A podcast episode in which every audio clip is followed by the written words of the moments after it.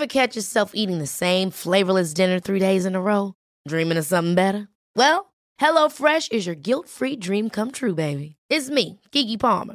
Let's wake up those taste buds with hot, juicy pecan-crusted chicken or garlic butter shrimp scampi. Mm. Hello Fresh. Stop dreaming of all the delicious possibilities and dig in at HelloFresh.com. Let's get this dinner party started.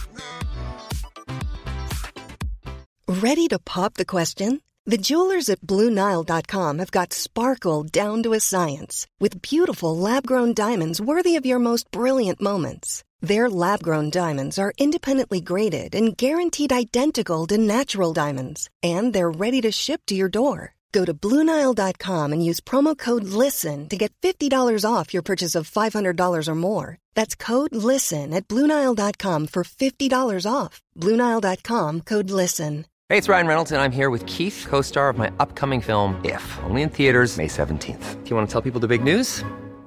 All right, I'll do it. Sign up now and you'll get unlimited for $15 a month in six months of Paramount Plus Essential Plan on us. Mintmobile.com slash switch. Upfront payment of $45 equivalent to $15 per month. Unlimited over 40 gigabytes per month. Face lower speeds. Videos at 480p. Active Mint customers by 531.24 get six months of Paramount Plus Essential Plan. Auto renews after six months. Offer ends May 31st, 2024. Separate Paramount Plus registration required. Terms and conditions apply if rated PG.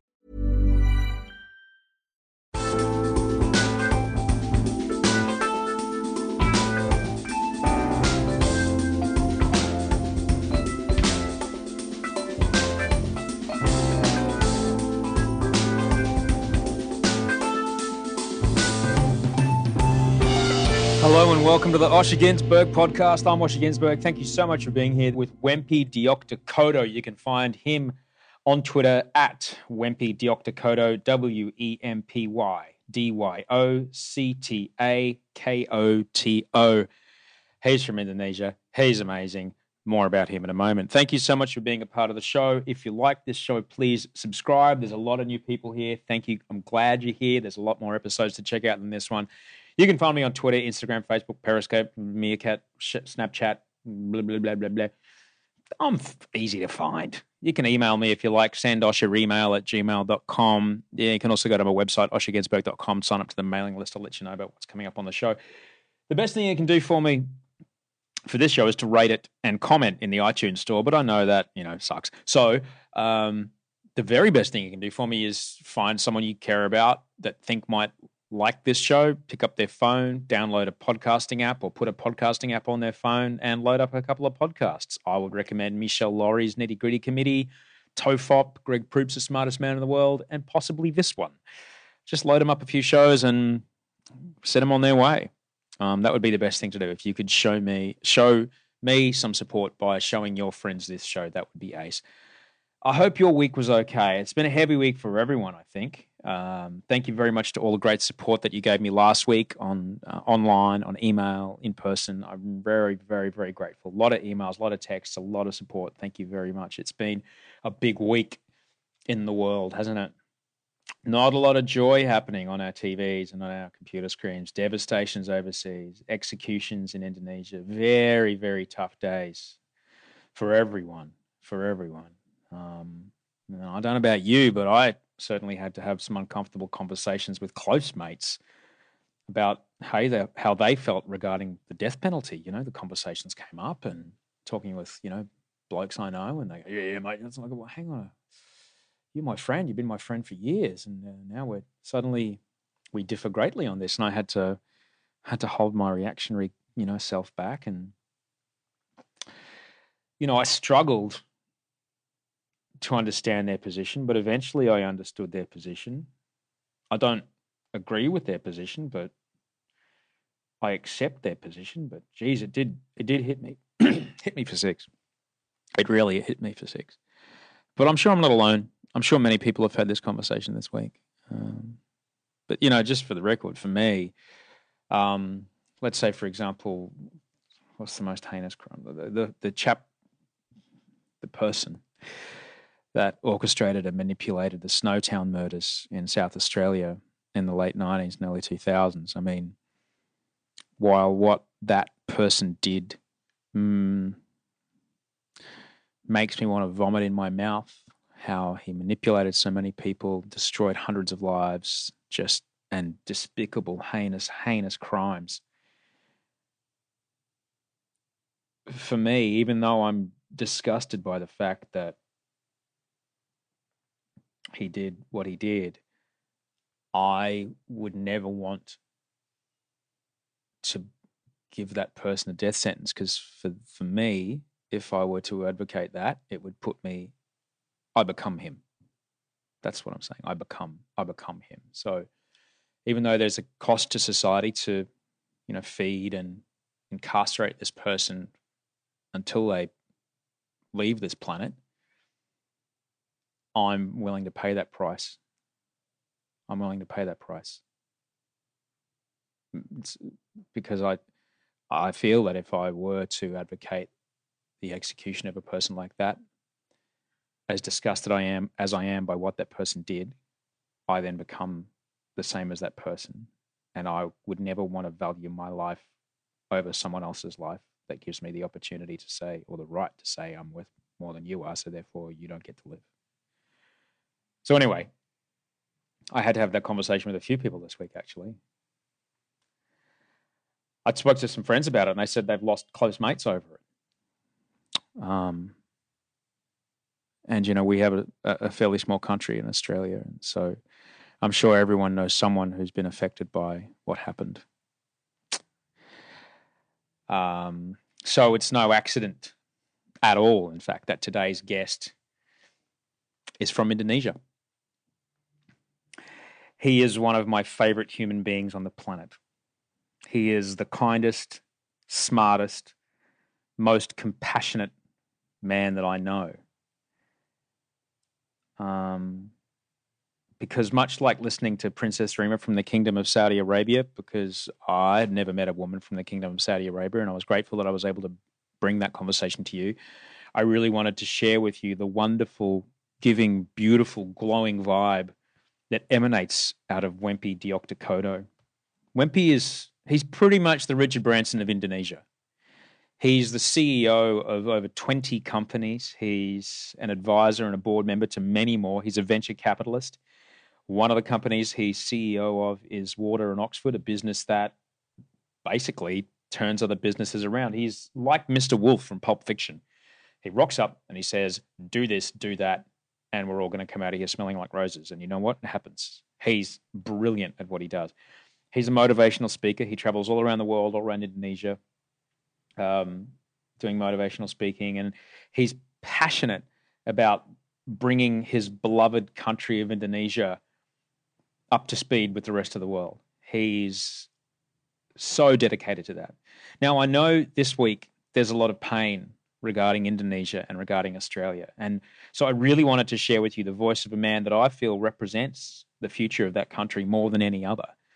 Like over 90% of his countrymen, Wempy's Muslim and you'll hear how his kindness, his love, and his compassion for his his fellow man just rings off of every word that he says. And on top of all of this, Wempy is the Australian immigrant story. He came to Australia from a small village in West Java, uh, sorry, Western Sumatra. He came to Australia as a small child. His parents overstayed their visa, so essentially they were illegal immigrants. However, following the Australian government's amnesties in 1976 and the one they used in 1980, they were granted citizenship and welcomed into our great nation. You'll hear me look this up because I didn't know about it. They kept that one kind of on the, on the DL, didn't they? It happened before. I wish it would happen again. I wish it would happen again. Because I'm a firm believer that we all want the same thing be it the people in the village that Wempy grew up in, the people in the eastern suburbs of Sydney, or families in deep, dark, hot Western Queensland. We all want the same thing. We all want three meals a day, safety, security, and that our kids might just do a little better than we do. That's international. That feeling transcends borders, politics, race, whatever. I also feel it's really important to talk to someone or see the country that you hear stuff about before you form your own opinion. A lot will be said about Indonesia and Australia in the coming weeks and months, but besides what the politicians say, have a listen to what the people say. Not just the agitated, shouty people, but the people who are busy getting on with making this country and their country a better place to be. I'm very happy that I can introduce you to the nicest, smartest, kindest, most compassionate, smartest, most successful person that I know that I am lucky enough to call a friend. He's not, but I like to call him the Prince of Indonesia, Wempi Dioktakoto. I love your podcast, by the way. They're really awesome. Oh, thanks, mate. Really. And um, I like to listen to them while I'm walking. So I've, I've done it walking down the streets of London, Yeah, walking down the streets of like New York, just like. I'm with you the whole really- way. Yeah. Oh, that's nice. But it's really nice, you know. So there have been some really good, there have been some really good moments that you know that I just you know you have a really nice life. Just really nice insights too. You get some really man. interesting guests. Really interesting yeah, I'm I'm I'm really I'm really grateful to Mm. to to do it. And we were just talking about opportunity cost before, but the reverse is true for this show. It costs me time and money to do. Mm. Yet the value that I get out of it is far more, far, far more. What it's exposed to me business wise, what it's exposed to me work wise, what it's exposed to me with thinking Mm. and ideas. It's far more valuable than the time and money it costs me to do it. I love it. Mm. it's really It's great. I mean, everybody's learning out of it. too. yeah, yeah, it's great. Well, Wempy, I'm so glad you're here, mate. Thank Yeah. you, thank you so much for coming to my uh, my hotel in, in Bondi on this rainy day. You you turned up to Sydney, and it's just hey, it's a cyclone. Where have you come from? I just got in from um, uh, from Jakarta, Yeah. flew over to Bali, and then straight over to Darwin, and then over to Sydney. So here I am. Wow, but you um, you're. Let me just firstly paint the picture. I'll do a lot of this in the intro, but I want to kind of get an idea from you. You're CEO and advisor to more than 20 companies. You're pretty much a citizen of the world.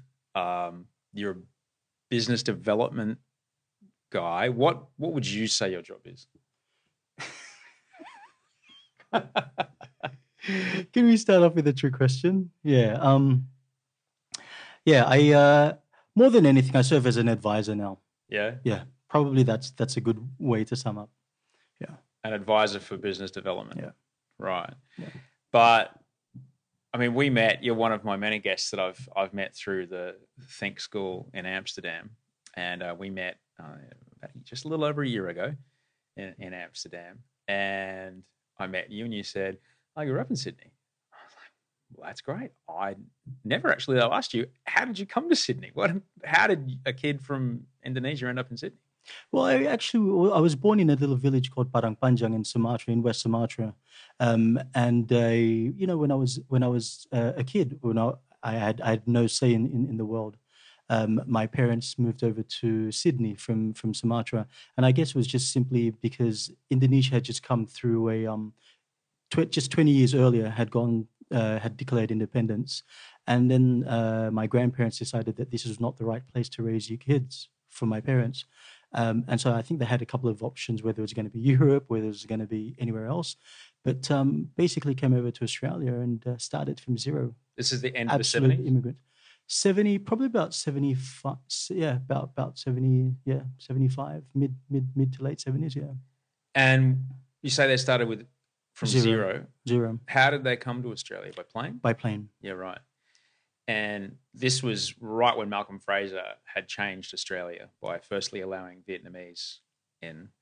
And it's crazy to think that before that, that only kind of really white people were allowed to get immigration visas. What reception did your parents get when they arrived? So we'd probably be one of the first Indonesians to ever arrive. I mean, the first uh, immigrant Indonesians to arrive, because Yeah. obviously there was a lot of Indonesian uh, back and forth, you know, north north of Australia, etc. But um, we would be the first uh, proper immigrants of Australia, uh, proper Indonesian immigrants of Australia. Um, I myself, uh, I've never experienced any racism, and neither have my parents. I've I've I've never heard any like stories of racism that they've experienced, nor have I. So I've always had um, uh, a really wonderful experience of Australia. But uh, yeah, no. what so- did they do in Indonesia, and then what did they have to? Because I know my parents, my grandparents had to. My grandfather, who was like a head of the medical school in Lithuania, had to turn up and become a bus driver, because they were like, no, no, we don't care about your degree. you, you, we don't believe you. You've got to go and do another job while you restudy. What did your folks do over there, and what do they have to do when they came here? Well, my parents owned chemists, so uh, they owned chemists all around uh, various cities, etc. Um, weren't my my grandfather was like the mayor of uh, mayor of uh, Padang Panjang, which was like the village there, um, and he owned a, a, number of enterprises, everything from like transport uh, through to he ran. Um, one of Indonesia's first ever cinemas. He, owned, he owned one of Indonesia's first cinemas because he had a really fond and uh, love of foreign culture. Uh, but then um, uh, thereafter, uh, when they came over to Australia, they started off just like as immigrants. And I remember my dad's first job here was uh, possibly at a what was it at a at some sort of metal factory or something like that. So you know, really started off from zero. Wow. And and mm. were you raised with what kind of work ethic were you raised with? Were you aware that we've got to push to make it here, kids? Was it that kind of thing? Well, the thing is, I was I was raised firstly when I went to primary school. It was in an area called Campsie, which is a very working class immigrant uh, immigrant suburb, and so um, everything just seemed normal to me. It seemed like everybody else's parents worked in factories or mm-hmm. worked in, uh, uh, you know, there weren't many white collar workers around around around my area. So it just seemed that that was the norm. Um, yeah. Right. So that's just that's just kind of how it was. You got many brothers and sisters? I got two brothers and sisters. I yeah. got one brother and one sister. Older or younger? Both older. Right. So you're the they were they were a bit older. So you'll go to the same school? Yeah, we all went to the same school. Yeah. yeah. You I'm guessing you're the only Indonesian kids at that school. No, well, we were originally and then after that a few more started to struggle in, uh-huh. but uh, yeah if you if you looked at our school photos when we were young, it was all a bunch of white kids plus. and so you, you know, did you have many memories of Indonesia? No, I didn't really. The only thing is that I I didn't ever want to leave Indonesia because I was really happy there as as as a child. I probably would have been about three, four, five or so when I when I left Indonesia. And I remember when my dad came back to Indonesia to pick me up, I was like hiding behind the chairs and not wanting to leave mm-hmm. um, because I yeah I, I, didn't know what was out there. And then I came to Australia and it was just uh, everything was just so much better, wasn't it? Right. So I was I was literally like you know the Eddie Murphy from uh, from coming village, to America, coming to America, but like coming to Australia. Did your father find his way back into the pharmacy game? No, he never. He yeah. never did actually. He never did actually. Um, he we he continued to work in uh, you know in immigrant jobs, um, but then thereafter, uh, you know, luck luck kind of strikes here in Australia, doesn't it? Yeah. And I think that's one thing that uh, Australia and America have parallels of is that uh, you know it's a very lucky country, even and more so than America. Probably. How did that luck manifest? Um, you know, just through property, through yeah. different things um, that uh, you know obviously property prices have really like surged in Australia, and suddenly like people who weren't millionaires are millionaires now, right? Yeah, right. And uh, and people, uh, you know, I mean, like Australia now is one of the most powerful economies in the world. It really is. It really is. Yeah, yeah, it really the is. There's a guy I used to surf with. Actually, he lives four doors down from here. He tells a story about he was in that first wave as a kid of Vietnamese immigrants, and they came on a boat with nothing, nothing and they bought a bakery, or they started working in a bakery. They bought the bakery and then started buying all the land and property around the bakery. And now they own just like whole city blocks. And this is within the space of not even 40 years. All right. And I remember hearing his story and going, and yet people go to the streets and say, they're taking our jobs. No, they're working 16 hours a day every day for seven years with just the same opportunities that every other person has. And it's, it's kind of interesting that people, when they get here, having not grown up here, they go, oh my goodness, what this place is. Let's make the most of it. Versus, this is what I've always had you know, we just have this ability as Australians, I think, to be so complacent about what we have here. That's something when you spend time away in other cultures. I mean, even in America, where I have lived for a long time, there's 47 million people living on food stamps over there. that's crazy. That's a lot of people living below the poverty line, including Gwyneth Paltrow, right? Oh goodness, yeah. How was that? For four days, she managed it. Wow, that, that was interesting. So primary school, and then how did um did you go to high school out there in Campsie as well? No, I went over to Kingsgrove North High School, which is uh, you know pretty close by there. But then I made a decision, and I said to myself, you know, um, had I because because I'd always been like a straight A student. Oh, well, do we have straight A's? Yeah, I mean, like I'd always been a, a really good student. Um, and then after that, when I got to about year nine and year ten, the whole sort of popularity bug started to hit me, and I wanted to hang out and you know not not really do much work.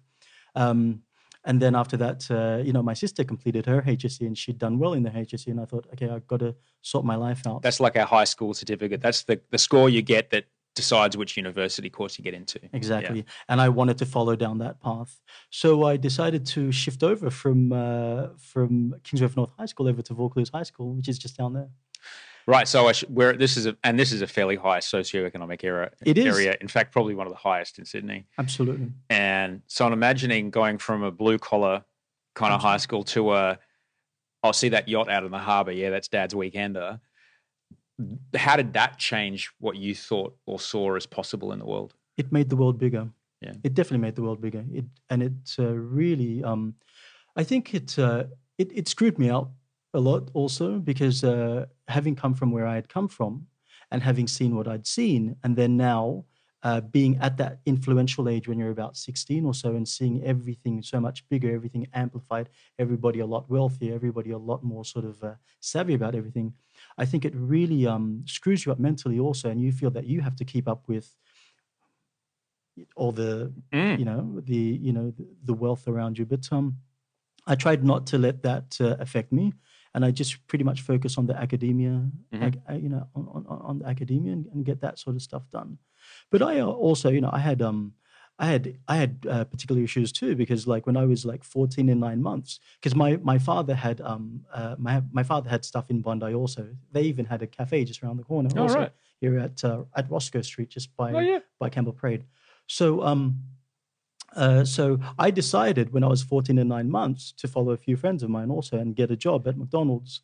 And so I, because that's the legal age of working here in in Australia. Yeah. So I got a job at McDonald's, and my dad found out, and I got in a lot of trouble. Why? Yeah, because it was just he, he wanted me to really focus on my education then, and so uh, getting a job and wanting to be like all the other all the other kids here that were um you know a lot of them were you know obviously very wealthy, um but a lot of them also wanted to have summer jobs too. So I wanted a summer job. I also wanted to go surfing at Bondi or some boogie boarding. I wanted to be part of that sort of culture, the surf culture also. And so just the desire to fit in um, really, uh, you know, really clashed with my parents' sorts of ideals. And so, you know, within about three months or so, I had to give up my job at McDonald's and uh, Yeah. get back to studies. Right. But um, you learned to surf out here? well, I wouldn't say I learned to surf because I can't say that I know how to surf properly. but um, yeah, boogie boarded and uh, Yeah. and, and and the basics of surfing. But uh, you know, I more than anything, it really showed me the possibilities of of, of the world. Right.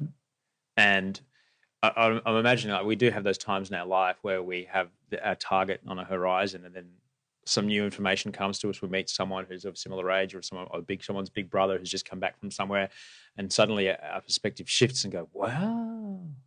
Was there any moment like that when you suddenly realized that much more was available to you? Yeah, and I think we all have uh, the power to control that too. Who, um, you know, obviously we are a product of the five, or also sort of people that we spend most time with, and a product of our environments. But uh, I had many of those moments, and I think we have to create those moments for ourselves where we we don't get too comfortable because even now. Um, where I am, I'm I'm very comfortable right now in life, but I've got to now shift too. I, I, feel the urge to shift and, and accelerate it and, and elevate it to a different level too.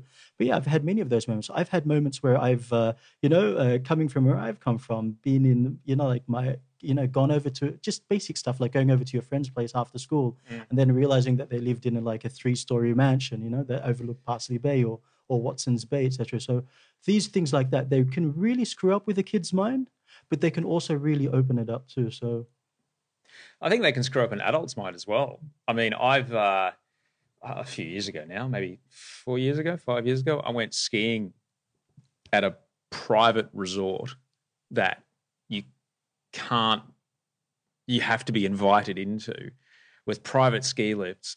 People have like $25 million houses on the side of the main run that they live in for 10 days a year, right? This kind of stuff.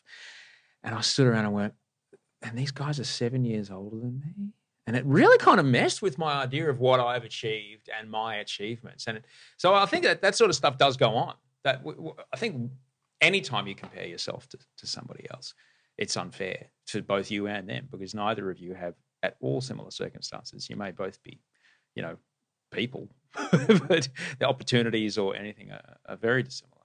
But at some stage, you take control of that, and you sort of say, "Well, you know, right now I'm in a different position to what I was." Well, the thing is that I've we've never been without money.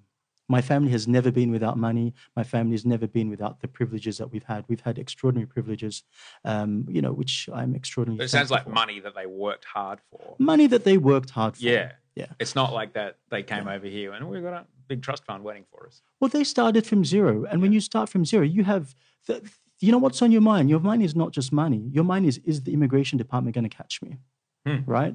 Because you come under those circumstances to start off with. My parents came under those circumstances to start off with, right? Because they came here as illegal immigrants. Get out. Yeah. Your parents came here My, illegally? my parents came here as illegal immigrants to start off with, but then after the amnesty came through and all these different things.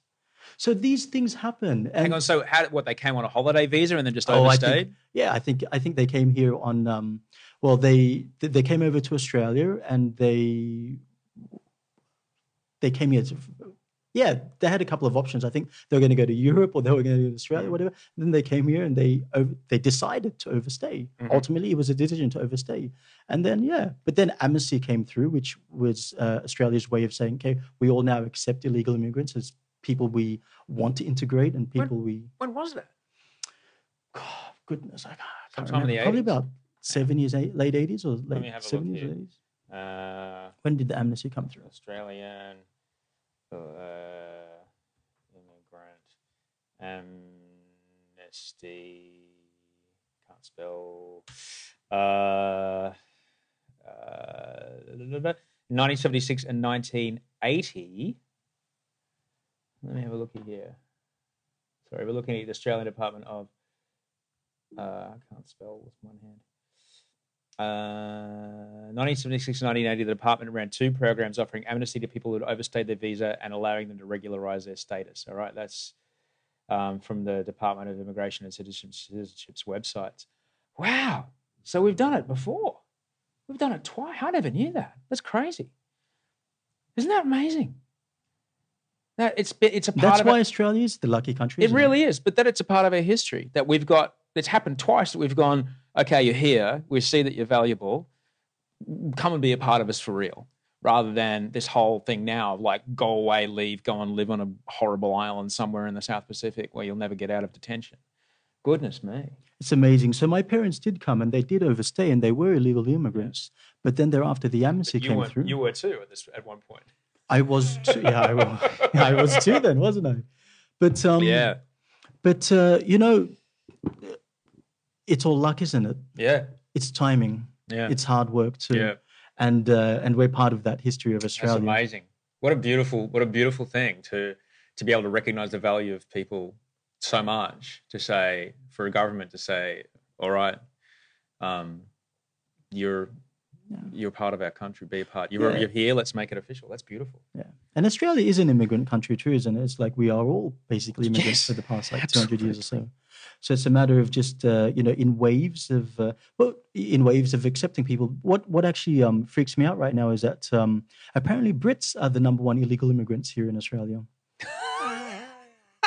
so you'd think, you and I would think, okay, maybe the Vietnamese or the Chinese or the Yeah. uh, Italians. Is, no, the number one illegal immigrants in Australia are the Brits. Don't blame them. Obviously, it's, uh, you know, I, I, I, I live in London, so, you know, the weather's a bit better here in Australia. So I would probably be an illegal immigrant too. And so. all overstayers. See, this whole narrative that we're sold that all illegal immigrants are coming by boat. It, it's malarkey. Thousands come by plane and just forget to get back on. Yeah. That's it. Intentionally forget to get back on. intentionally Yeah. forget to get back on the Yeah. plane. Yeah. Boy, that really is that really it does really kind of make you question the narrative that we're sold about how people come to Australia. And you know, I mean my my parents are immigrants. My parents, both of them, are immigrants to Australia. My mum was a refugee when she came here. Uh, and was taken in by Australia in the 40s. And you know, just to this whole idea that we're sold that uh, immigrant immigrants of any type, legal or illegal, are here to destroy our culture, destroy our country is just completely wrong. It, the reason Australia has great coffee is because of immigrants. the reason you can eat hummus and enjoy it is because of immigrants. Look, the thing immigrants play a powerful, powerful role in global economies. We look at America itself, right? And most of the greatest startups in America, everything from like Google with Sergey Brin and Larry immigrants. We look at uh, Facebook. We look at all these different uh, companies, Yahoo, etc. All started off by immigrants. And Australia itself, there's something about the immigrant mentality when you're not, you don't, you don't feel a birthright to the land. You don't feel that, uh, you know, you have full privileges and access. You, you, there, there are things that you don't take for granted. That I, for example, I, I as an Indonesian right now, I take many things for granted in Indonesia right? Whereas if I was an immigrant to Indonesia, and there are plenty of immigrants also to Indonesia that I wouldn't take for granted also. Mm-hmm. So yeah, I mean, I think th- there's an immigrant mentality that is hugely beneficial for any economy. Absolutely, it does.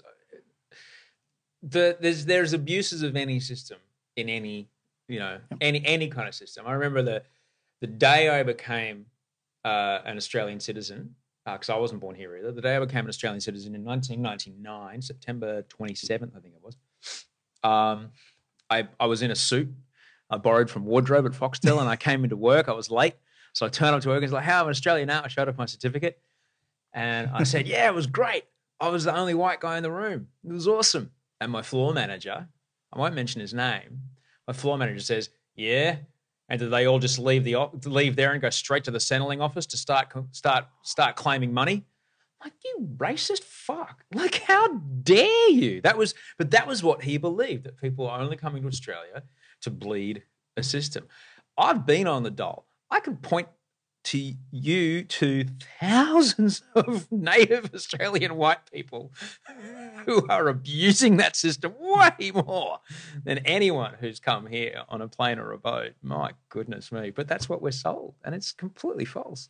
Well, it depends on whose narrative you're listening to Truly. and, whose propaganda you're listening to. Yeah. Like when I look at my family and my father's work ethic and my mother's work ethic and my family and my brother and my sister, I mean, like, we're all here to contribute. Mm. And we really, we, we really have contributed as much as we can. Yeah. You know, to the extent that we can. And today, like, for example, um, you know, this, this is the miracle of Australia. Australia has Australia creates miracles every day that we're not really aware of.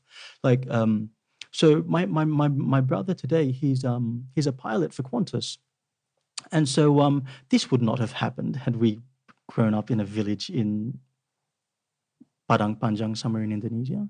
Today, he carries like hundreds of people on a plane all the time to safety, to their family, to their friends, to their mm. dreams, all these different things. And, uh, you know, there, there, there's just, you know, we're all, I, I, I believe, I believe in the immigrant story. I believe in the importance of the immigrant story. And I believe in, I, I, I believe we don't celebrate it enough. Mm. I believe it becomes a scapegoat mm-hmm. for many issues. Mm-hmm. absolutely. Absolutely. Um, so when you were, we'll just we drove that. Let's go back a second here. So, uh, Vaucluse High, uh, everyone's deciding. I remember sitting in high school, everyone's deciding what they wanted to do for university, and I had no idea. Did you have a clue of what you wanted to do fairly early? No, absolutely not. I had no idea. Had no idea. Um, I had no idea. And so when that's I, important for people to realize that you don't have to decide your entire career at the age of 17 while you're still in high school and have no scope of the world. It's totally okay to not know. But there's so much pressure, so much pressure to decide. It's nuts. I was academic, but I had no idea whatsoever. And even when I got my HSC results, I didn't even know what I wanted to do. And when I uh, like, so, the story was was that um, after my HSC results came through, I was actually in Indonesia at that stage in Jakarta, um, and uh, my brother, it was my mum, my brother, and I, and my brother had called up Australia to find out what my HSC results were to, to surprise me. And then, um, and then after the results came through, um, I said to my mum, "Well, you know, I don't know what I should do." And she handed me, uh, you know, we looked through like the UAC, the University's admin, admin, admissions uh, mm-hmm. sort of course book, and she said, "Webb, you should do this course, which is a communications degree." And I didn't know what communications was. I thought it was like telecommunications, and that I had to like lay down cables for like for like you know like Tel Telstra or Telecom or whatever yeah, it was yeah. called at that sort of stage. I had no idea what I wanted to do, and then um, I realized it was advertising and PR and marketing and all these different things. And hey, well, that was it. Yeah. Uh, so I'm very thankful. So my mother made my decision for me Right. because I didn't know what I wanted to do. And how did you find you went to U- UTS in in Ultimo in Sydney, right next to the ABC building? Yeah, exactly. Uh, what what was that like? What was university like after going to uh, Vaucluse High, which is all very? Where should we go skiing? Austria or Japan? Like, what was it like to go head into the uh, the inner west of Sydney and go to uni there? No, it was good. Well, the thing about UTS, it was a bit of a revolving door in that because it was located in the city. Um, you know, people walked in and walked out according to whatever their classes. It wasn't. I don't think it was like an Oxford or a Harvard where people would like spend ninety percent of their time on campus and mm-hmm. being part of you know some sort of a campus feel. So people kind of walked in and walked out, and I kind of did the same thing also. But I was I was passionate about what I did. So you know, whenever there was like classes, I would really like immerse myself in, and sometimes it got a bit too theoretical whereas I love the practical aspects of communications. But uh, yeah, no, it was it was it was it was a great degree. And how early did you see the possibility of what your career might become? Well, it was actually very early on, actually, and uh, I, I should thank my brother uh, because what I wanted to do with the mark that I got from HSC, I could have done law and I could have, uh, you know, practiced or, or, or done done law, etc. But um, he said to me, "Wemp, um, you're not going to suit doing law." Because if you wanted to live and work internationally, etc., you could only practice law in New South Wales, even if you wanted to practice in Victoria or. or And he South- could see that you're an international kind of guy. well, he could see that uh, I, you know, he he could see that uh, you know I wanted to see a bit of the world. So, so yeah, so there was some good there, there was some good instructional advice from him Right. that not to do law. And anyway, I'm not a person who follows the rules anyway, and nobody has ever like come to me for rules or, or, or sort of guidance in that sort of way. So, you know, um, communications allows you to be as lazy or as creative as you can be. and you, but you went on to then do a master's degree. Yeah, I did to satisfy my dad because dad's sort of philosophy was that Wempy, don't wait till you're 30 to do your master's degree, simply because um, he reckons that my brain would have tuned out by then and I would have been so immersed in career and work, etc., that I might as well get everything out of the way, He's kind of right. which I did. Yeah, he's kind of right. Well, I do thank I do thank him for that. I do thank him for that, and there was no sweat off my back. Also, it was just an, an additional year, um, but um, and that was over at Sydney University, which is not too far from you know, which is over at Newtown sort of way. But um, yeah, I did I did I did that. And so when university ended, was there, uh, I don't know how it works, are there graduate um, recruitment programs here in Australia? Did people come looking for you? Did you go looking for people? No, well, actually, by the end of my bachelor's degree, I'd been offered a job at American Express. So before I'd even finished my degree, they'd offered me a job. How did they find you? Um, it was just serendipity, I guess, because they were looking for somebody to become an analyst for the Asia Pacific region. So people with various skills, etc. So you know, which which I kind of fitted into. So I um I'd already worked at American Express, and my uh, you know my first salary was like thirty thousand dollars a year, which is like pretty exciting. And um, you know, I worked in a team and realized what it's like, what, it like felt like to work for a multinational, etc. So, um, but then thereafter, after uh, working there, well, while I was working there, I got offered a scholarship also that I could do my masters, and they would fund. Um, Wow. Could have been my masters. I suppose they wanted to keep me for a bit. Yeah, right. and so then you're off and running. Yeah. Then you're, you know, suits and ties and five days a week and let's go. Yeah, well, I was working like five days a week, plus trying to do university on top of that. Yeah. Yeah, right. I'm lucky it was a pass fail course. It was like a, you know, it wasn't, it wasn't like, no, actually, no, no, actually, UTS was like a pass fail course. Um, Sydney was more like a high distinction or distinction credit Uh-huh. fail and all that. But, you know, I, I, I tried, I, I tried to do what I could with what I had. What kind of things did you learn from the culture at American Express that you still that still, Oh. still use today? I love, I love American Express's blue box values, and I think they were awesome. That's what they that's what they call That's them? what they call them. They call them blue box values, and it's about treating people that the way that you want to be treated, being good members of the community. You know, just all really lovely things about how you should collaborate with people. And I think that's one thing that um, I that still sticks with me today, and in, in in terms of um, how you should be with how you should be with people, how you should work with people. Yeah. You've uh, you, you, you started. You said earlier that you knew you wanted to travel. Your brother, your whole family knew you wanted to travel. How do you like? How often? You, I'm guessing you could have stayed at American Express here in Sydney, and that would have been fine.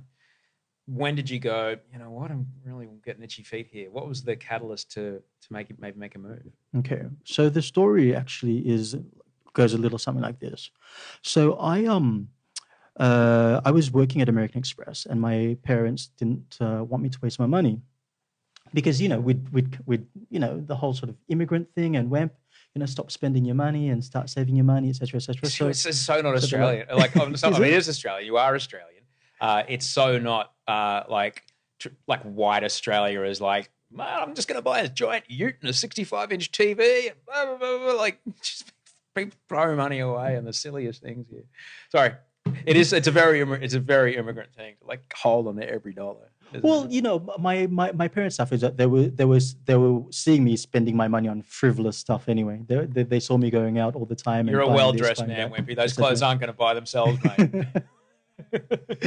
no, but um, but uh, so they they helped me out, and by that stage, my parents had owned a lot of assets. Anyway, my, my parents had owned homes and land and property and all these different things that they had worked hard for, Amazing. both here as I well as overseas. I love hearing stories like that. I love hearing stories like that. and um, so so yeah, so they had built up uh, you know a reasonable net worth. So what they did was that they um they said to me, okay, Wemp, we're going to help you with your first property. So by the age of about 19 or 20 or so, I bought my first ever property. Um, but uh, what I did, because had I because I'd gone to Vaucluse High School, because I'd seen that, so I chose my area as well. So the first ever property property that I bought was at Victoria Street in Potts Point. Ha! So, yep. so smack bang right in the beautiful eastern suburbs. Yeah. So I bought um, my first property at about in 19 or 20 or so at Potts Point, and then after that, I just kept on. My Saturdays were filled with like real estate agents, if you know what I mean. Uh-huh. Not too long thereafter, I bought my next property at Darling Point, Uh-huh. uh, just out on Mona Road in Darling Point. And then thereafter, um, These uh, are. I just want to point out. These are now some of the most expensive, highest worth property places in Sydney. Uh, so I'm assuming, like a few years ago when you bought them, it would have been. They've, they've since been gentrified quite a lot. Back there was particularly in um, the the first place you mentioned in Potts Point. Uh, you know, it was pretty pretty rough, pretty rough. But then as the years passed, it kind of cleaned up, and it's it's far different now. So you were certainly ahead of the wave there. Good for you.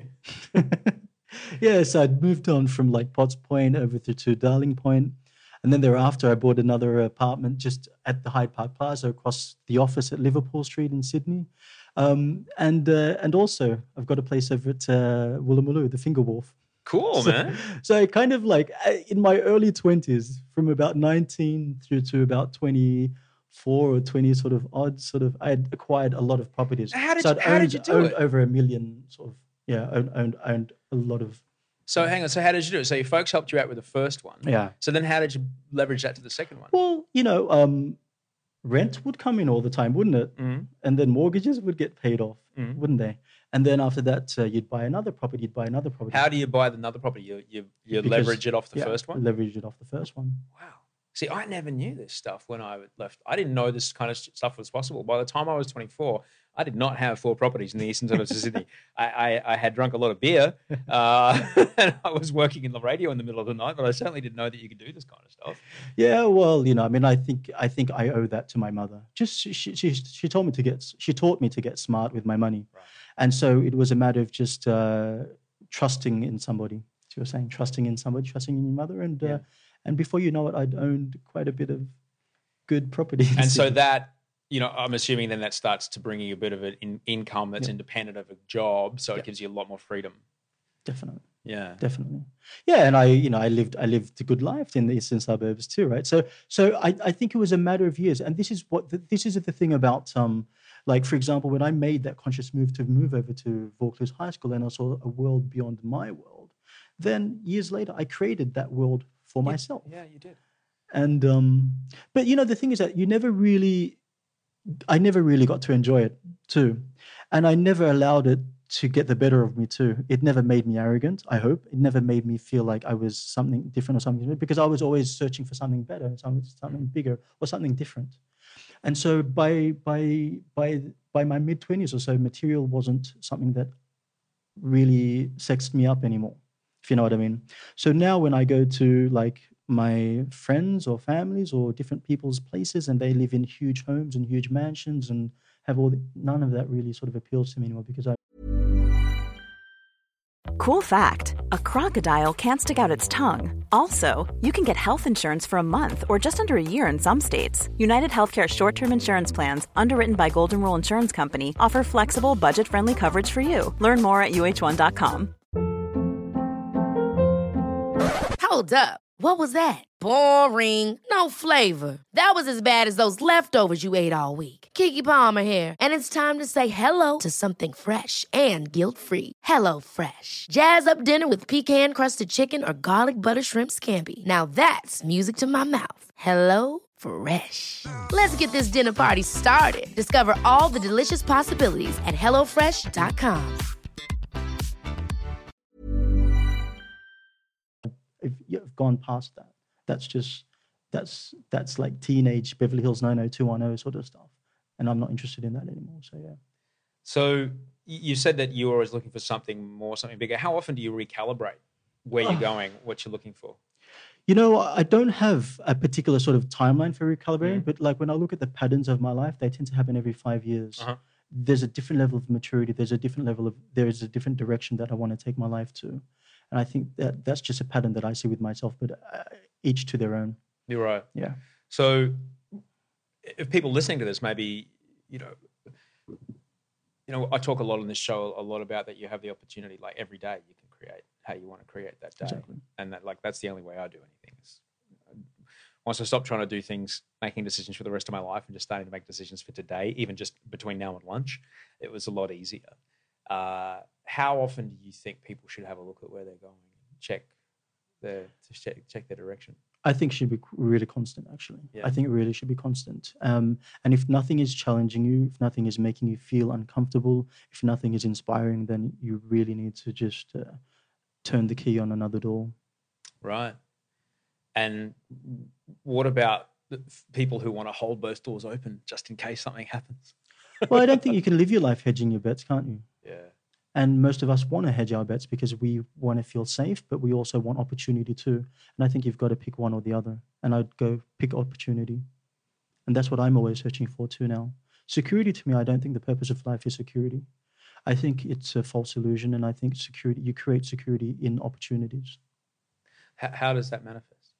It manifests in the fact that, uh, you know, like if I wanted security, I'd be in Sydney too right now, right? I'd be in Sydney lapping up, lapping up the luxuries, lapping up what I've worked for. Um, or I'd be in Singapore, I'd be in London, I'd be doing whatever I'm, you know, lapping it up. But no, I'm constantly on the go. I live more in a suitcase than I do in a big home.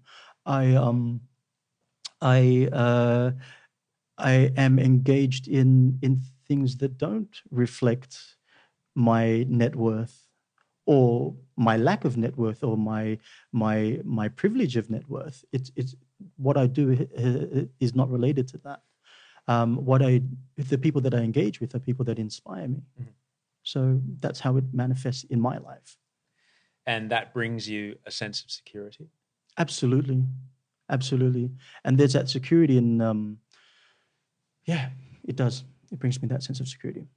But I suppose you know, setting yourself up early, setting yourself up early, 2024, with that real estate scenario that gave you that base, that parachute, if you needed it, must have given you so much freedom to make decisions. It gives you freedom, but I also say that uh, I also believe that one of the greatest things that you can do at the age of 20 is lose. Is not about winning, winning, winning. Is not about acquiring, acquiring, acquiring, which is what I did on Saturdays when I lived in Sydney. It's about all about acquisition and acquiring, and you know, moving on to the next best thing. But no, I believe that your 20s are best lost. Um, that you lose yourself in your 20s. You lose yourself in your dreams. You lose yourself in your um, uh, you lose yourself in your ambitions. You lose yourself in, in, in the cause, in the pursuit of yourself, in your community, and other people. Um, because by the time you hit about 30 or so, you would have lost so much of yourself that you would have gained so much more out of out of that whole experience. So yeah, That's, I think I, I, was, I think I was about 10, 10 years late on that one. No, but that's okay. That's okay. That's okay because those years are never actually lost. yeah. those years are never actually lost because when you're immersed in something, that's when you are at your greatest. When you're consciously trying to pursue something, you're not your greatest then. But when you're lost and you're immersed because you love it and you're recording something, if you're an artist, if you're recording something and you're drawing something and you're suffering for your for your passion, I think that's a great thing. You you've worked at many different places. But I did want to ask you before we get on to the, the VC stuff that you do, which is humongous. Uh, you you worked at one of the uh, firms that I've admired for a long time. You worked at Ogilvy for a while, which I've always been fascinated by David Ogilvy and how he how he worked. What was what was the culture like there? The culture is very dog eat dog. Yeah. Sorry to ruin your. No, no, no, it's fine. But um, no. So I worked for WPP for about um, about seven or eight years. Mhm. So I worked at Ogilvy and Mather, as well as um, Young and Rubicam, as well as Wunderman, and they're all part of the same Martin Sorrell WPP group. Um, I think uh, they are great communication specialists, and you know whether you're a, a client services guy, which is what I was, or a suit, um, which is uh, sorry, or a, or a creative person, art director, or copywriter, etc. I think it's um, I, I I think it you you really are working with the creme de la creme Yeah. of of the communications industry, and I think one of my greatest experiences working in the advertising and communications industry was when I moved over to London. Um, in about at, at about 2006 or so, I was transferred from WPP, the WPP office in Singapore, over to London, um, and I worked with a gent by the name of Steve Harrison. And Steve Harrison is the most awarded uh, direct marketing or marketing person that uh, you've probably not heard of. But um, he's extraordinary. They, you know, they, you know, they talked about building a statue for him in Soho. But I actually got the opportunity to work directly with him in um, in, uh, in in London. So um,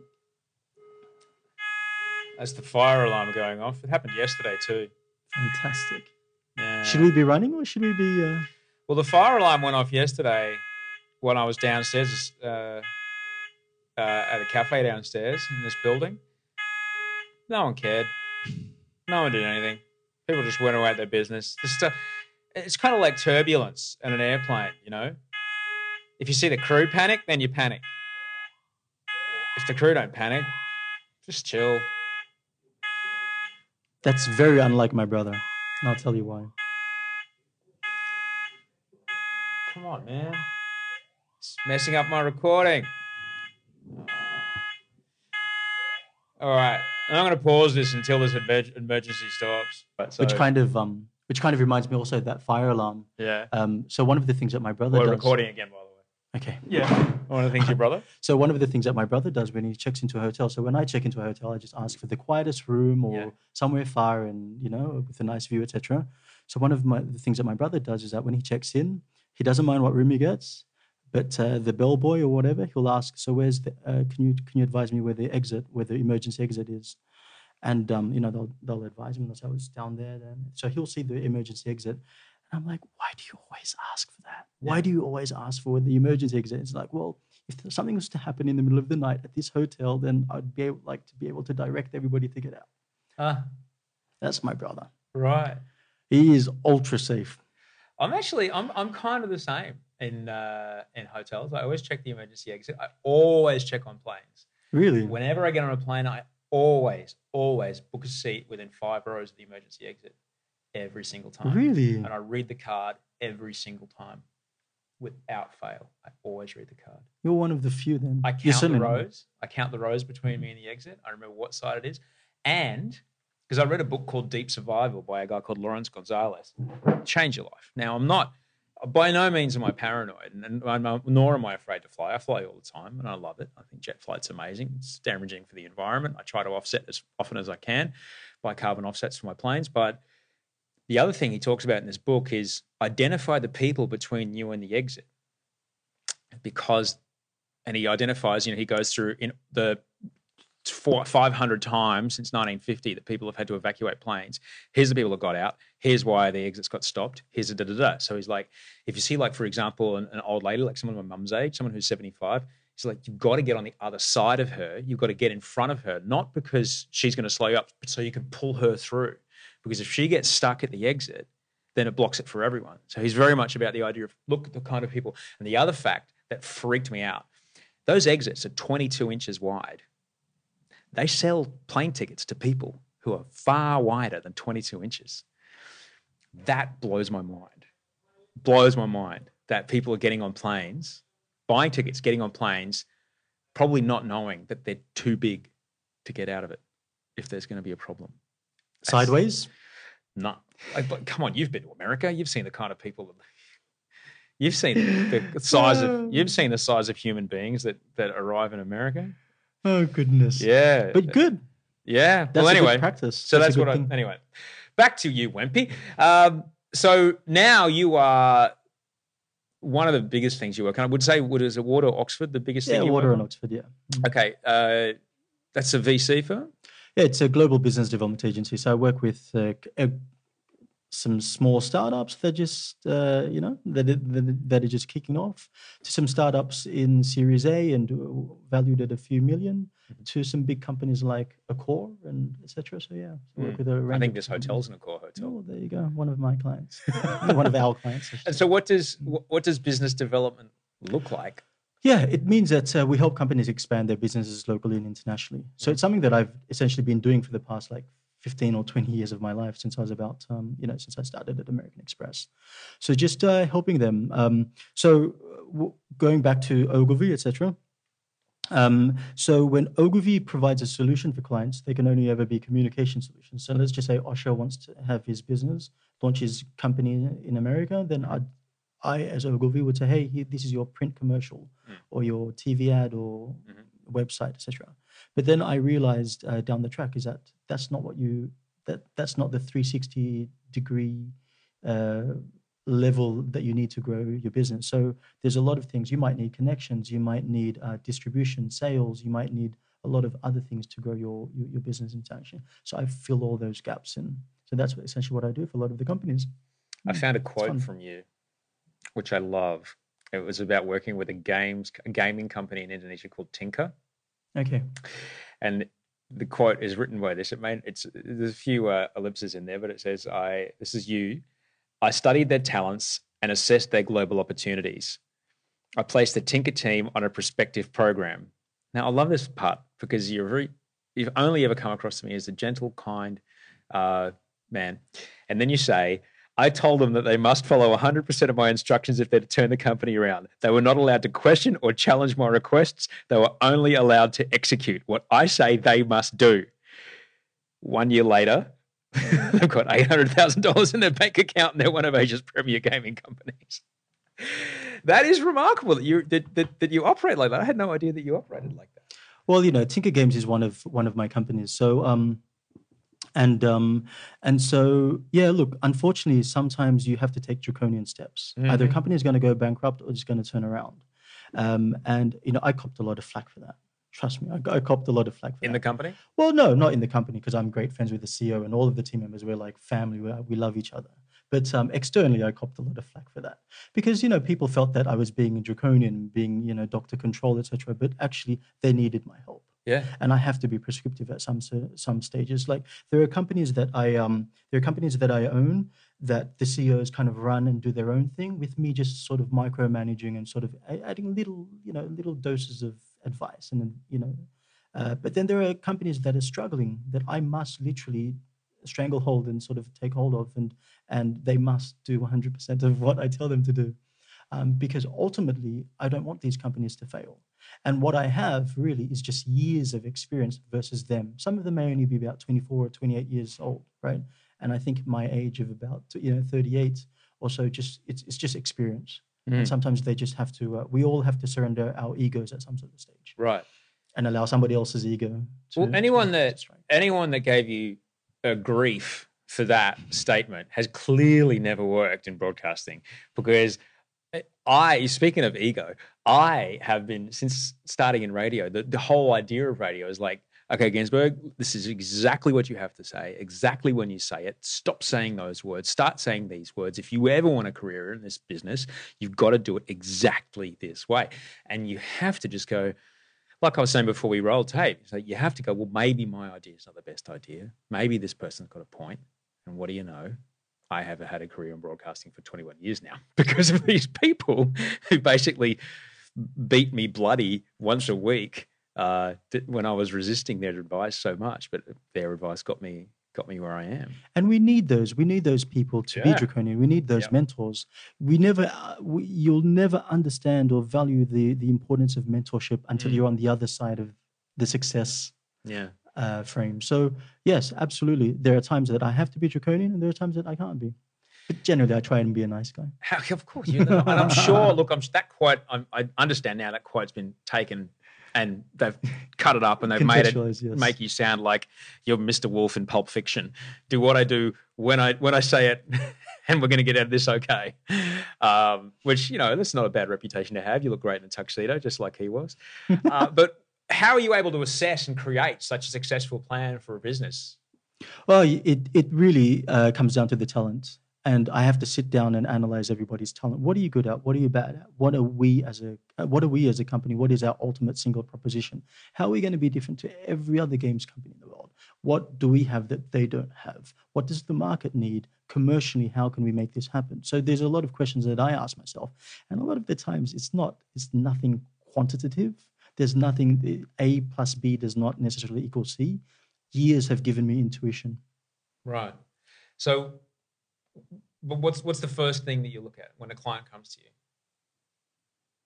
their objectives. I spend a lot of time listening, actually. I'm a, I'm a big listener. So I spend a lot of time just listening to people and just wanting to gauge them and understand what they're all about and what they're, you know, ultimately, uh, we all share the same aspirations, don't we? We all share the absolute same aspirations. But some people see, um, there are different paths to those aspirations. So I kind of want to understand the path that they were heading towards and then maybe engineer it Uh-huh. to another path or, or, or to as what I may have, uh, what I may feel is a slightly better path. Right. So for people who are listening, they may not be running their own business. They may be running a household. They may be just running their life. What What are some like simple fixes some that people can look at if they wanted to perhaps level up what they're doing? I think you level up by um, being conscious of the mindset. uh, Firstly, is that um, uh, you know I, I think you've really got to be brave, and as I was saying, search for opportunity, not security. The next thing also is just be mindful of the environment and the people that you are uh, engaging with on a daily basis, who they are, th- their qualities, um, and uh, and and if they you know if they fit into your aspirations if if um if they reflect a lot of your aspirations for example if you wanted to become you know a very fit and healthy person but everybody else that you're hanging out with is just like at mcdonald's every other day well they're not going to support you on that path. They're probably going to dist- distract you from that path right? So you just got to be conscious of those sorts of people. Um, and then after that i have a very um uh, I, I think gratitude plays a very important part in my life also is that i'm very grateful for everything. I'm you know I, I try to be as honest as possible about my life about my experiences and part of that is is where gratitude sort of fits fits in where you accept Mm. um, all the little you know the little streams and the, all, the, all the little uh, you know the, the currents that push you and pull you and take you to different places. You ex- accept that as part of the, the story of your life and be grateful for that. And i've always been grateful of all the hard times that my family's gone through or the or the great times that my family's gone through and they just amplify the great times. So i think i, th- I think gratitude plays an important part. And the next part also is that uh, we never really have learned a lesson or we've never really moved on from something if you don't accept 100% responsibility for where you're at today.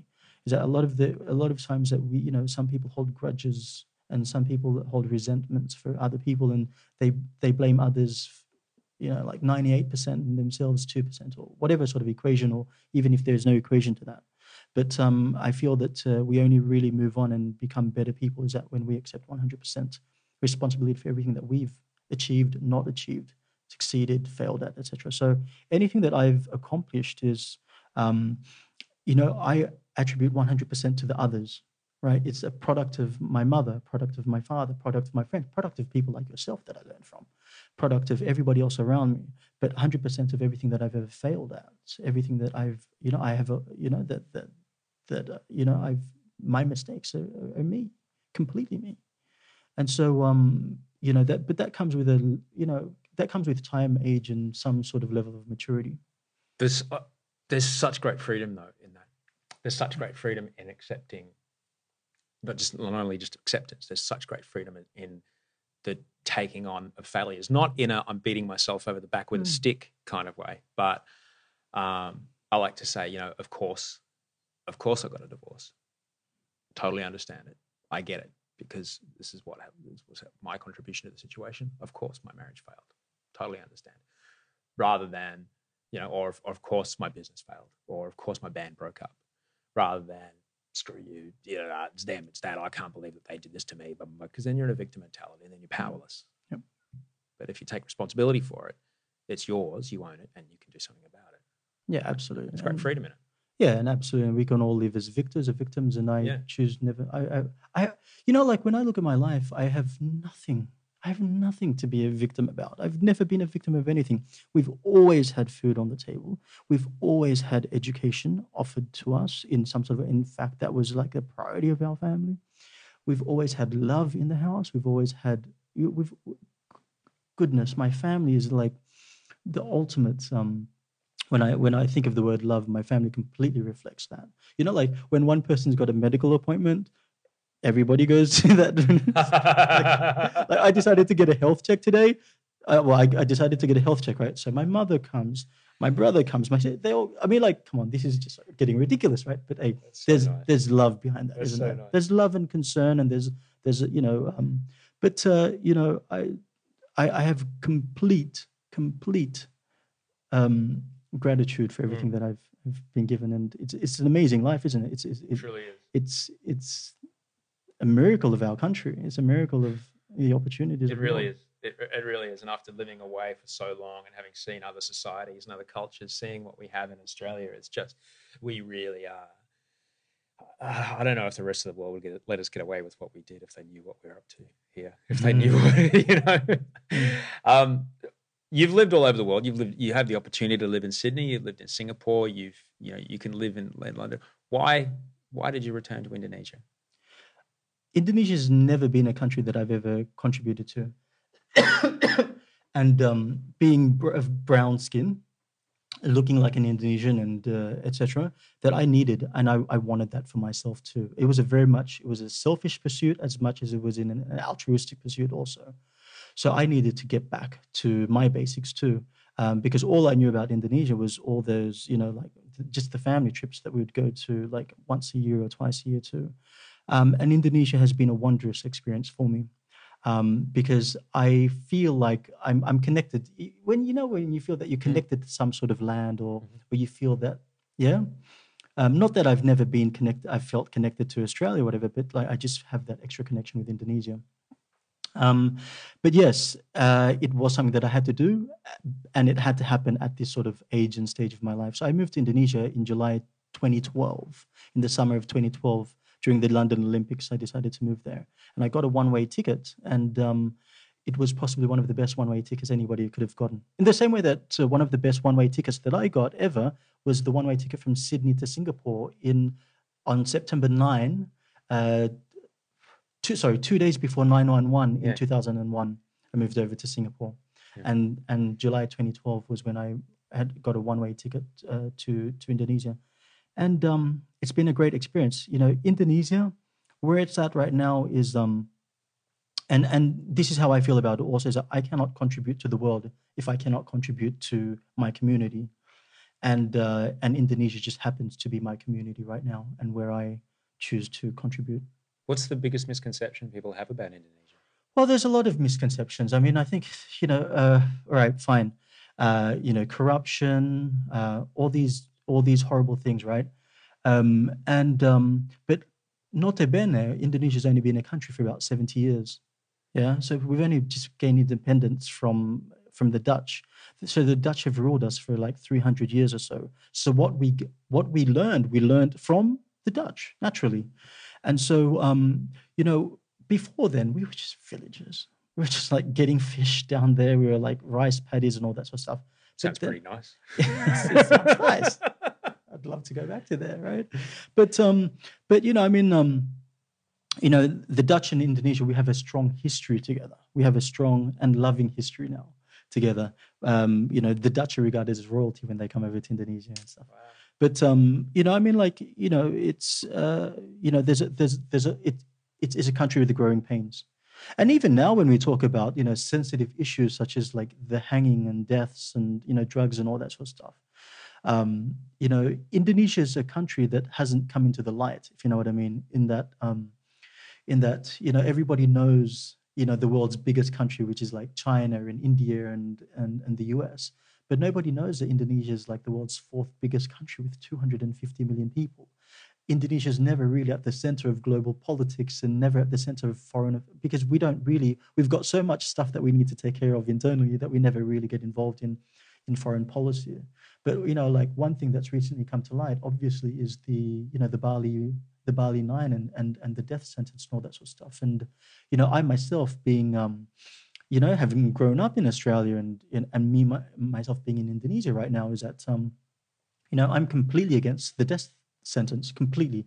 And I believe that it is barbaric. I believe that a human has no right to take, uh, and I believe it's just too fraught with many errors. Like the judicial system, whether it's in Indonesia or Singapore or Thailand, wherever it is, I don't think it has that. Um, you know, I don't think it has that level of um, the level of purity and cleanliness and all these things that would make a justif- uh, the right justification to kill somebody. And you know, how many grams is worth death and how much is worth only 99 years or so, right? So it's something that I'm completely against, but um, something that I can understand also from the Indonesian perspective, in that I can understand that um, Australia, for example, is lobbying Indonesia to to ensure that the death penalty doesn't happen. But I can understand Indonesia as being a country of, um, uh, you know, it needs to protect its citizens too. Um, and uh, it doesn't have the affluence of Australia to do a lot of pre-drug education. Like, you know, at, at, the age of like 13, 14, we're having a lot of drug education in Australia, right? Mm-hmm. Drugs are bad for you and the government invests a lot of money to try and, you know, educate that. Indonesia just doesn't have that money. So Indonesia is more of a, have, has, has more of a preventive and defensive strategy against drugs, rather than Australia can be quite proactive, mm-hmm. right? We just don't have the funds yeah. in Indonesia to have that. And so that's a, that's the way that Indonesia sort of safeguards itself. But um, you know, it's it's a very sensitive issue, but one that I hope that doesn't, you know, that that I hope in time, you know, there there there are no no deaths that mm. you know that rest on Indonesian hands. Because I, I, it's I believe, particularly painful for you considering your relationship with both countries. I, I have a great relationship with both countries, and I have an affinity. I have my heart's in both countries, and I feel that my one leg is in one, and mm. the other one is in the other.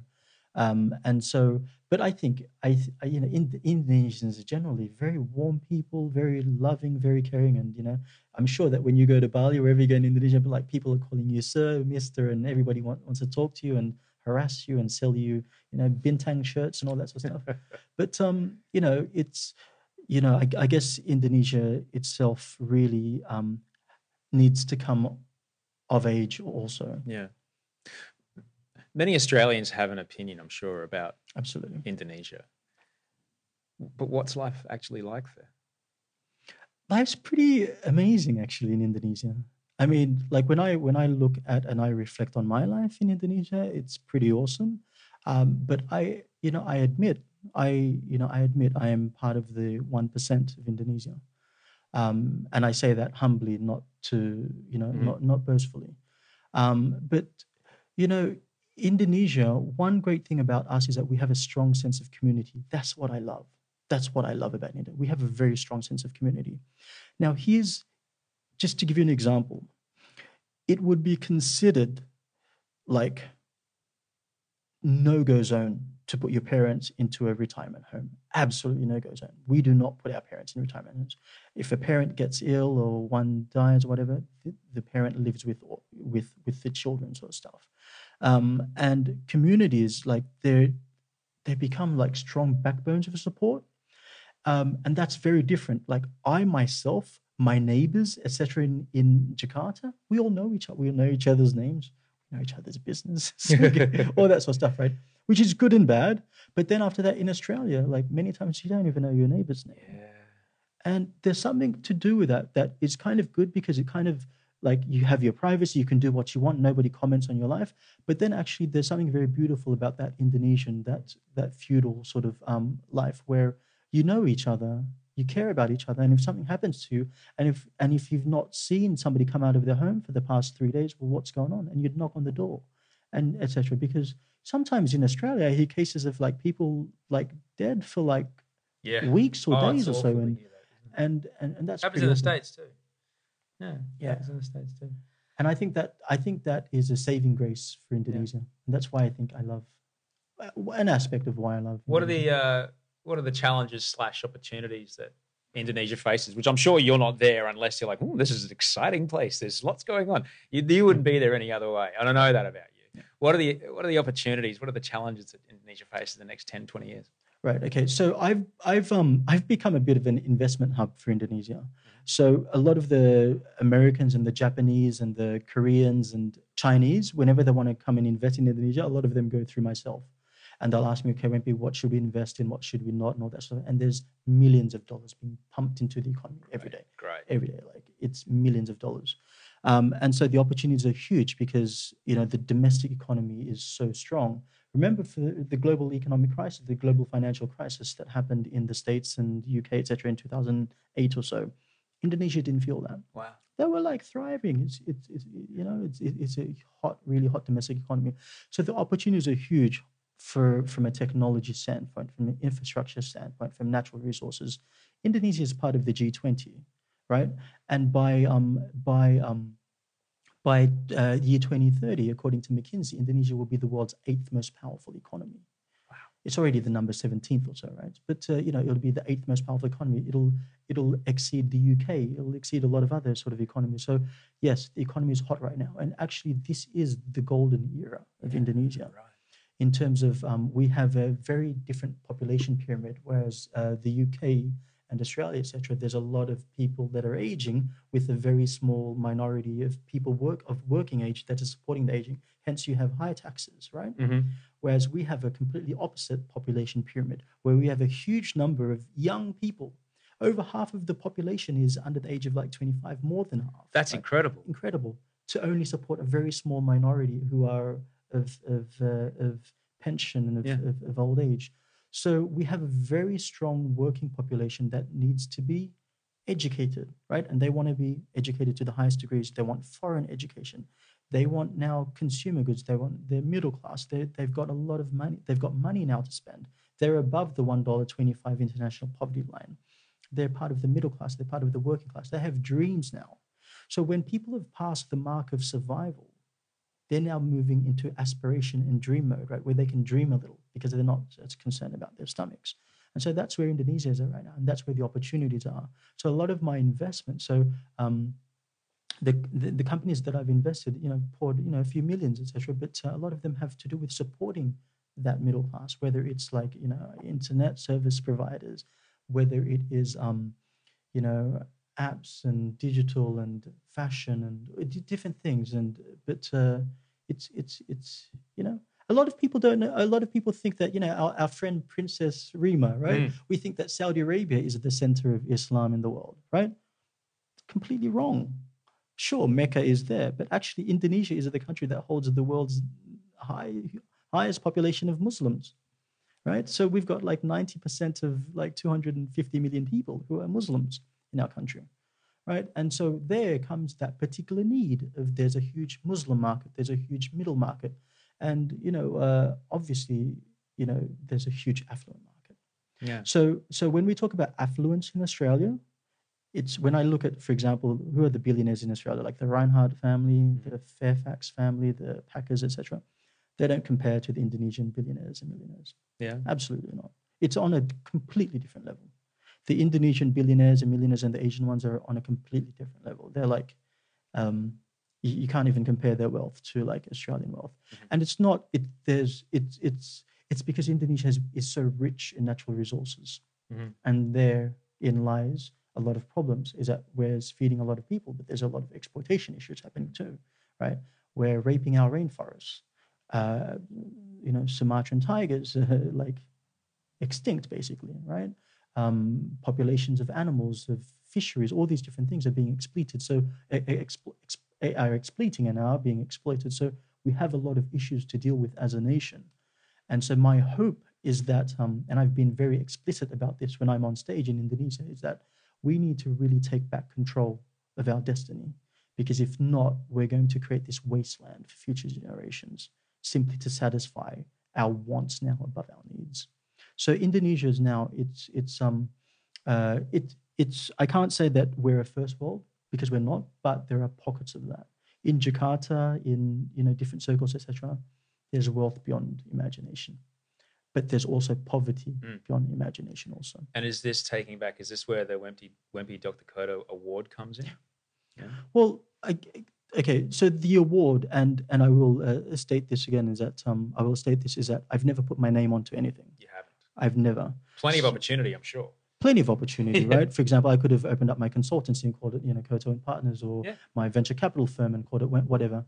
But uh, you know, the Wempy Dyocta Koto Award that um, I've just recently created um, was born from the fact that uh, I travel around the islands of Indonesia a lot, and I speak at a lot of different events, and I'm on TV quite a bit also. And so with that comes a lot of people wanting to learn from me. So um, so you know, there are stories about um, uh, you know, kids that have, uh, you know, because they can't afford to get on planes, right? That they would uh, catch trains for like, you know, 36 hours and then sleep at train stations, right? Because they can't afford a hotel to come and watch me speak for one hour, right? There are people that have flown a couple of islands, crossed ferries, dangerous fer- ferries, all that sort of stuff, and driven through like, I, I, even have stories where there was like a, um, there was a fire that was happening over at uh, Borneo in, on the island of Kalimantan, and people drove from the city of uh, Banjarmasin to Samarinda at night during the fire, just not too far away, just to come and watch me speak for about an hour. But that to me proved the thirst for knowledge in Indonesia, which led me to create this award. And essentially, the award is, um, uh, it, it, so it- to me, it was everything that that I learned in my life. So it, was, it wasn't about your postcode.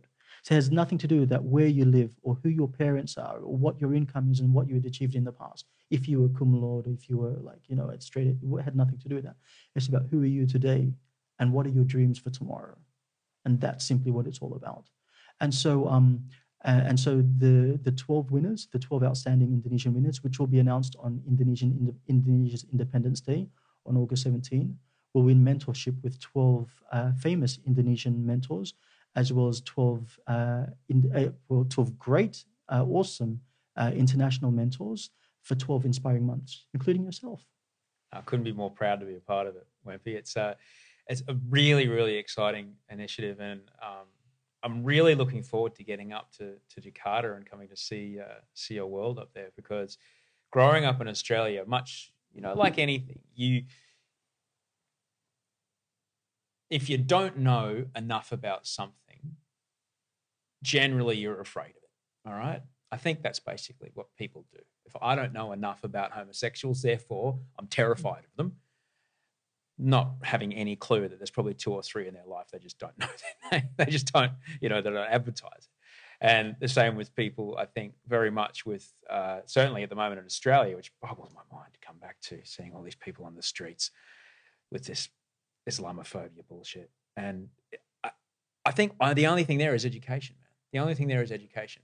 And I'm a big fan of going and seeing something with your own eyes. So I'm very, very excited about coming up to Jakarta and coming to.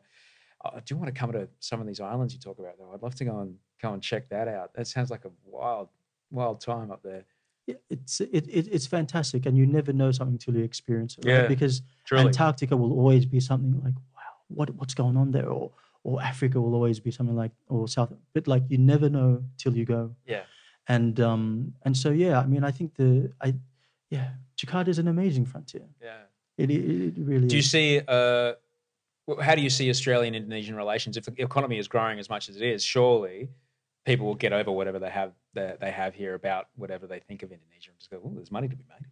Do you think that'll help bridge the gap between our two countries? Yeah, I mean, I I, I hope that uh, everything is just is is more than economics. You know, ultimately, economics will drive this, but I hope everything will be more than economics because we have a lot more to offer than just Yeah. economics. We have you. It it'd be ama- amazing to kind of like listen to the history of the world through Indonesian eyes Yeah. right that would be amazing right to see to see how indonesians view the world to see how indonesians view the future Um, but like I I feel that why aren't we better friends? Why why are Australians such good friends with New Zealanders and such good friends with Singaporeans and Thais? But like you're, we're your own neighbor, we're on your doorstep, right? We have no intention of like sending our army here to. to I mean, like there's none of that. We're too busy trying to manage our own internal economy. Do you know what I mean? So Australians and Indonesians, we should be a lot closer. We should be a lot closer. And I'm just like sometimes I get a bit fed up. Also, is that I watch um you know there's some sort of scare thing happening at Bali that's on that's Aussie TV and all these different things. When you know I mean like it could happen anywhere in the world, kind of. Truly. And um, Indonesians, I, I, I just find that Indonesians are so welcoming towards foreigners, like we really are. And um, and so you know I you know I, I I look forward to extending that to you. Well, I would very much like to think of finding some sort of way that we could maybe in the next year of the award, maybe do a bit of cross cultural thing between Australian startups because I know there's a fine firing startup scene happening in uh, in Jakarta at the moment. It's a lot closer than Silicon Valley, and there seems to be a lot of capital going on. So. And, and it's got access to the biggest market in the world, China and Asia. It's right there. It's far bigger than North America. So I'd like to I'd like to think that you know whatever those policies were may belong to the generation above us, Yeah. and that the generation below us might see beyond all that and and purely see the the cultural benefits of being closer friends. Yeah, and I think I think Australia needs to step out of its bubble. Also, is that Australia has um, long had such strong ties with the UK and Europe, etc. When really Asia is just really outside the doorstep. Yeah, we And I- pretend not to be part of Asia, but we are. yeah, it's a bit sad. But um, the thing is that, like, with with myself in Jakarta, I mean, I'm I'm there for X amount of time, but like, I spend a lot of time elsewhere also. So I, you know, I serve as a mentor in China, in in in, in China Accelerator at Shanghai. I, you know, Kuala Lumpur, uh, Singapore, all these different places all around Asia that I, you know, hop over to to teach, to mentor, to advise, all these different things. And Australia should be part of that yeah. and you know it, it's it's it's uh yeah I, I think but it's got to be a conscious decision and that conscious decision has to be born out of opportunity not out of security and fear I couldn't agree with you more. Wempy, I you're the busiest man I've ever met, and I've met some busy people. So thank you for taking like an hour and a half out of your time to come and do this. thank you You're the best. Should we go eat some lunch? yeah we shall All but right. thank you so much awesome thank you So that was Wempy Dyocta Koto. Find him on Twitter. Let him know you heard him here. He's at Wempy, W E M P Y, Dyocta, D Y O C T A, Koto, K O T O. Wempy Dyocta Koto. Say hello to him on Twitter. Follow what he's up to. He's doing some really exciting things. So wise. Such a wise man. He's a brilliant young man, handsome young man. Just driving force to bring great change to his enormous country fourth largest country in the world. I'm honored to know him, and I'm honored that you took the time to listen to this show. So, thank you so much for listening. Have a peaceful week. Try to show those around you who fear, try and show them nothing but love this week. Be kind, sleep well, dream of beautiful things, and I'll talk to you next week.